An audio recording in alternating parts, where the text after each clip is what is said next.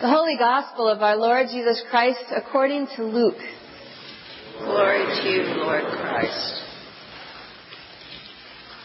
At that very time, there were some present who told Jesus about the Galileans whose blood Pilate had mingled with their sacrifices. He asked them, Do you think that because these Galileans suffered in this way, they were worse sinners than all other Galileans? No, I tell you. But unless you repent, you will all perish as they did. Or those 18 who were killed when the Tower of Siloam fell on them, do you think that they were worse offenders than all the others living in Jerusalem?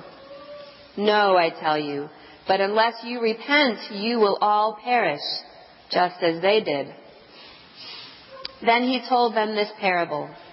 A man had a fig tree planted in his vineyard, and he came looking for fruit on it and found none. So he said to the gardener, See here, for three years I have come looking for fruit on this fig tree, and still I find none. Cut it down. Why should it be wasting the soil? He replied, Sir, let it alone for one more year until I dig around it and put manure on it. If it bears fruit next year, well and good. But if not, you can cut it down. The Gospel of the Lord. Praise to you, Lord Christ. May we soak up your grace, O Lord, and extend it in love to all those around us. Amen. On Thursday, our parish administrator, Anne, let me borrow a copy of her book, a book by Jesuit priest Gregory Boyle called Tattoos on the Heart, a collection of stories of Boyle's ministry with gang members in Los Angeles. In one of the stories, Gregory writes about an evening when he was leaving his office. It was about 8 p.m., and a young man named Willie, who Gregory knew as a peripheral member of a local gang, knocked on his car window, startling him, and asked for some money for dinner. Gregory invited him into his car and told him that his wallet was as empty as Willie's stomach, so the two went looking for an ATM.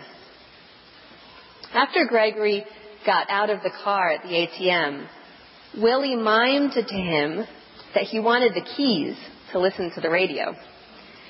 And Gregory mimed back, no, just pray. When Gregory returned to the car, Willie was quiet and peaceful. Gregory asked him if he had been praying. Yes. He asked him what he thought of God, and then he asked him what God thought of him, of Willie.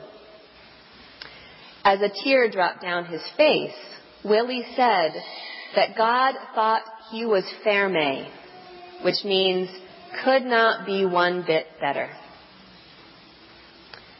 This young gang member somehow caught a glimpse of the truth of God's love for him.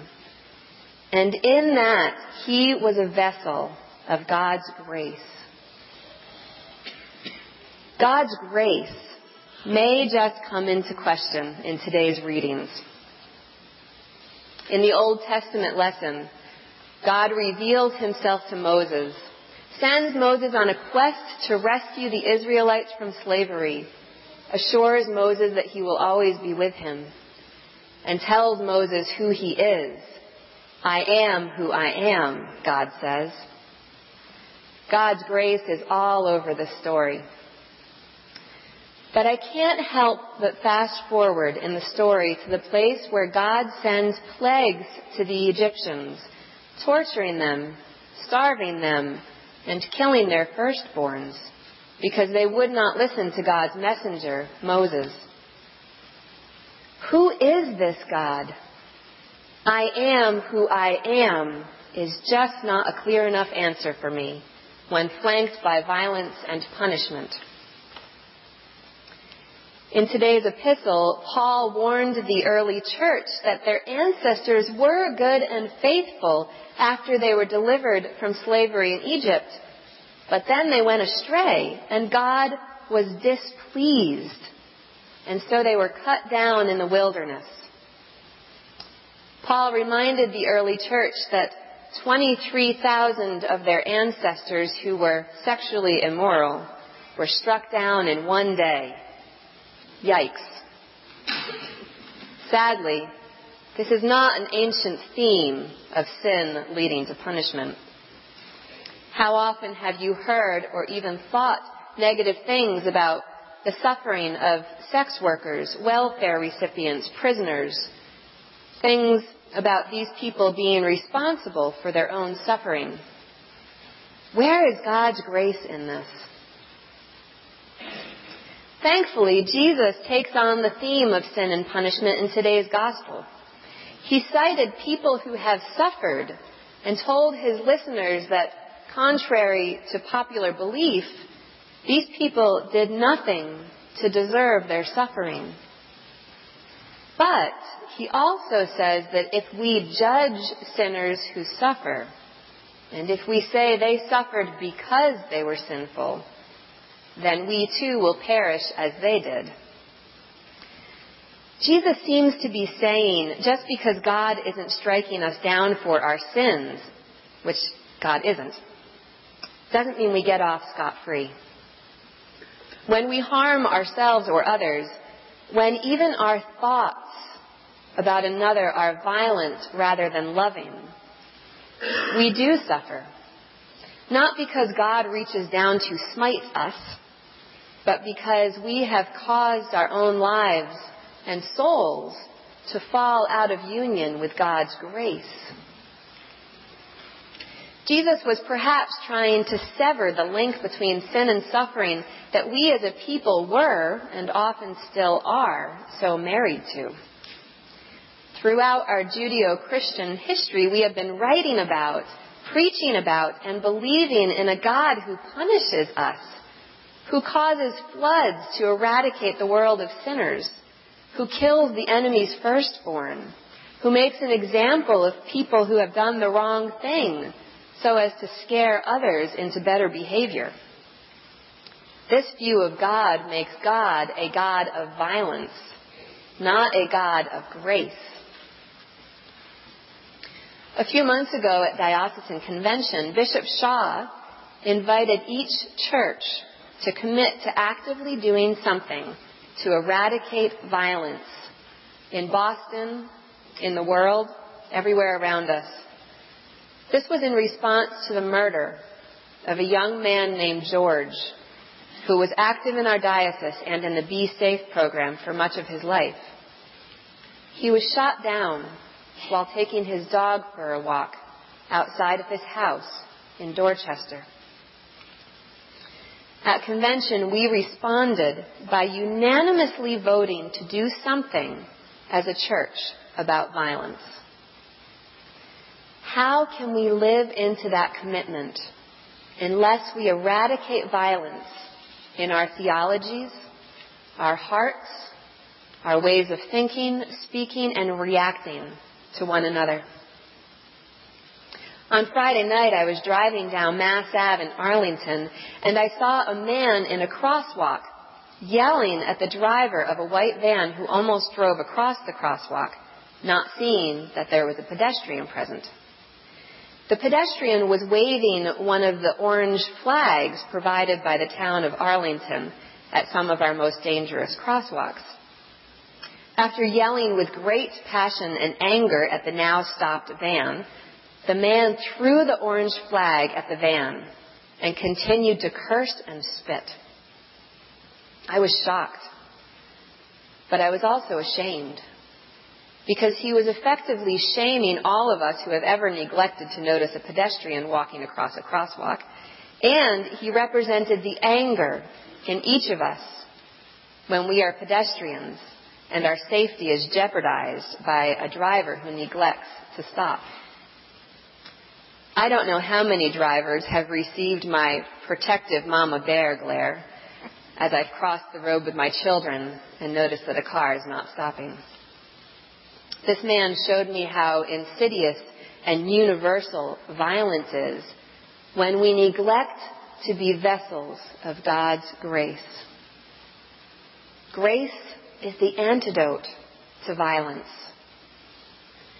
When God's grace is at work, we cannot violate one another. We can only love. When we know that God is grace, we cannot imagine a God who is violent. Only a God who is love. Today's readings hint at a God of violent, shaming revenge. A God who might throw an orange flag at us and spit if we disappoint. Can't you feel the dis-ease in that?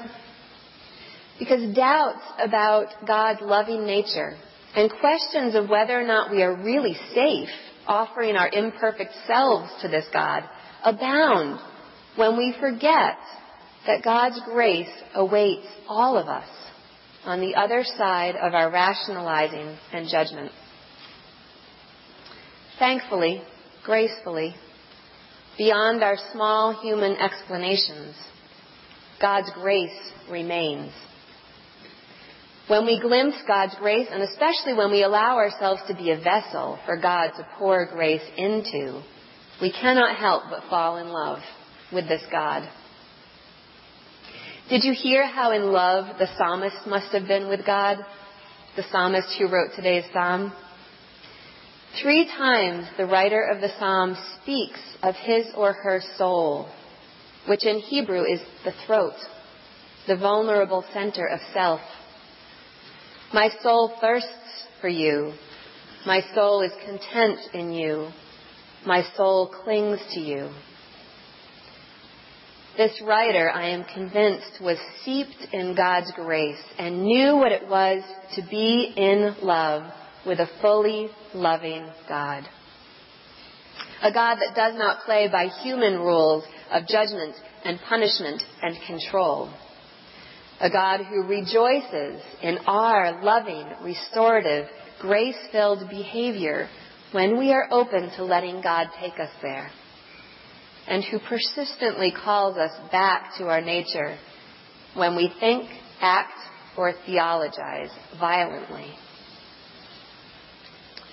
As a gang member, I will guess that Gregory Boyle's friend Willie had times of violence in his life. But based on his ability to perceive God's grace, I would also guess that he had allowed God to call him away from violence often enough to be steeped in grace, to fall in love with God, to rely on God's gentle love. When Gregory asked Willie what he thought of God, Willie's answer was, that's my dog right there. Dog, if you don't know, in slang means the one upon whom you can rely, the one who has your back. That's my dog right there.